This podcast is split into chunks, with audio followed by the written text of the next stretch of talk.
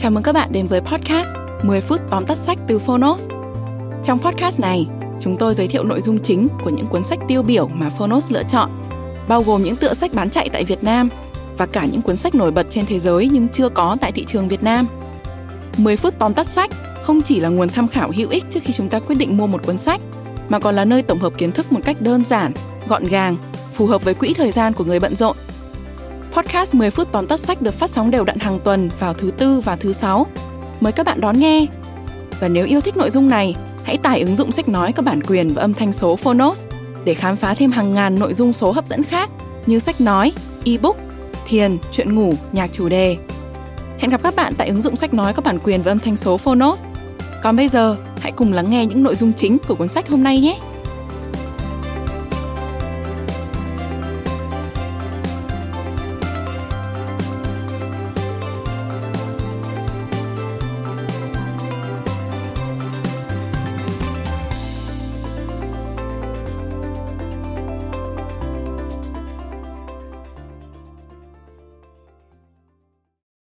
Bạn đang nghe từ Phonos.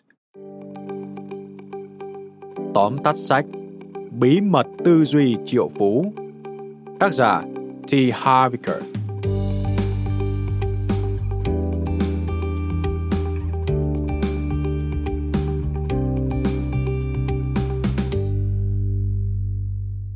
Sau khi thử thách chính mình qua rất nhiều thành công và thất bại trong quá trình xây dựng, bán và thua lỗ cả tá doanh nghiệp, đã từng vỡ nợ hàng triệu đô la Mỹ rồi lại quay về điểm xuất phát. Eager bắt đầu phân tích mối quan hệ của chính mình với tiền và thói quen, từ đó phát hiện ra cách những người giàu có đạt được tự do tài chính.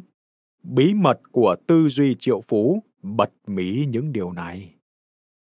Bạn có thể biết tên của T. Harvicker từ cuốn sách của Hal Elrod. Buổi sáng diệu kỳ, Eager là người cố vấn của Elrod. Elrod đôi khi nói về việc đạt được 10 khía cạnh cuộc đời, để có thể thành công trong mọi lĩnh vực và T. Harvicker là người đã giúp ông học được điều đó. Mời bạn cùng Phonos điểm qua ba nội dung chính trong quyển sách Bí mật tư duy triệu phú.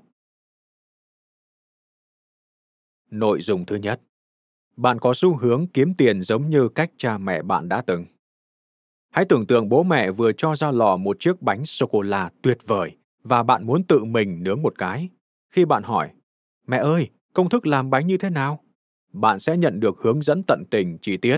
Nhưng khi bạn hỏi tại sao công thức lại yêu cầu một số phương pháp hoặc nguyên liệu nhất định, câu trả lời của họ có thể là Chà, đó là những gì ta đã học từ ông bà của con. Trước giờ ta vẫn làm bánh sô-cô-la theo cách này. Nếu điều này nghe có vẻ quen thuộc thì bạn hẳn cũng trong tình trạng tương tự. Bây giờ hãy xem cách bạn kiếm tiền. Có phải cũng giống hệt những gì cha mẹ bạn đã làm trong những năm qua? Việc con trai bác sĩ trở thành bác sĩ hay con gái luật sư trở thành luật sư không chỉ là chuyện rất bình thường, mà chúng ta còn có xu hướng lựa chọn và xây dựng sự nghiệp tương tự như cách thức của cha mẹ mình. Nếu cha bạn có công việc ổn định, bạn cũng có thể muốn có một công việc như vậy. Nếu mẹ bạn sở hữu một doanh nghiệp, rất có thể bạn cũng bắt đầu kinh doanh khi còn trẻ, vân vân. Tuy nhiên không phải đứa con nào cũng mô phỏng cách kiếm tiền của cha mẹ. Dù sao, chúng ta luôn cố gắng để có được nhiều hơn thế. Vấn đề là bạn sẽ làm gì để thoát ra khỏi nếp tư duy đã ăn sâu này. Nội dung thứ hai, nhận ra bạn là người chịu trách nhiệm quản lý tiền của mình. Cũng giả dụ, bây giờ là đầu tháng, tiền lương vừa vào tài khoản, Hãy tưởng tượng mỗi một đồng đô la là một hành khách trên chiếc xe buýt, và trong hành trình của chuyến xe suốt tháng, mọi người xuống xe ở những điểm dừng khác nhau. Một số đô la để lại ở chỗ thuê nhà, một số để lại ở cửa hàng tạp hóa, một số để lại ở tiệm giặt khô, vân vân. Khi nghĩ về hình ảnh ẩn dụ này, bạn có thể thấy mình đang ngồi ở hàng ghế cuối cùng, chỉ nhìn tất cả những tờ đô la quý giá của bạn rời khỏi xe buýt với một người khác trên ghế lái không có gì lạ khi chúng ta tự hỏi, tiền đi đâu hết rồi? Vào cuối tháng, và cảm thấy mình như một nạn nhân, những người khác đã móc sạch túi của mình. Nhưng sự thật, bạn mới là người ngồi trên ghế lái trong suốt hành trình. Nhận ra bạn là người chịu trách nhiệm quản lý tài chính là bước đầu tiên để tạo ra sự thay đổi. Thay vì ngồi ở hàng ghế sau, nhìn tiền của mình biến mất và đổ lỗi cho chính phủ, ông chủ hoặc nền kinh tế hãy bắt đầu tư duy lại với vai trò một tài xế. Bạn chứ không ai khác quyết định xem ai sẽ xuống xe ở điểm dừng nào.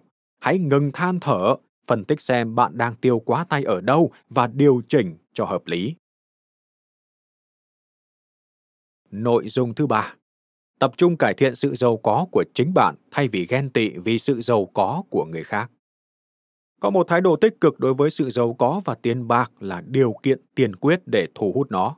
Điều đó không có nghĩa là bạn nên khoe khoang mọi lúc, nhưng bạn không thể ghen tị hoặc không tin tưởng các triệu phú hiện tại, trong khi hy vọng bản thân trở thành một trong số họ. Suy nghĩ với tư duy nghèo nàn như vậy sẽ khiến bạn không thể tương tác với những người giàu có, học hỏi từ câu chuyện của họ và thực sự chấp nhận những gì họ dạy bạn. Vì vậy, hãy ngừng phàn nàn và bắt đầu nhìn nhận một cách chủ động những gì phải làm, sau đó thực hiện từng bước để có thể học hỏi từ những người phù hợp. Bạn vừa nghe xong tóm tắt sách Bí mật của tư duy triệu phú. Fornos tin rằng đây là cuốn sách sẽ mang đến một số bài học đắt giá như lý thuyết về khuynh hướng mô phỏng những gì cha mẹ chúng ta đã làm trong mọi khía cạnh cuộc sống.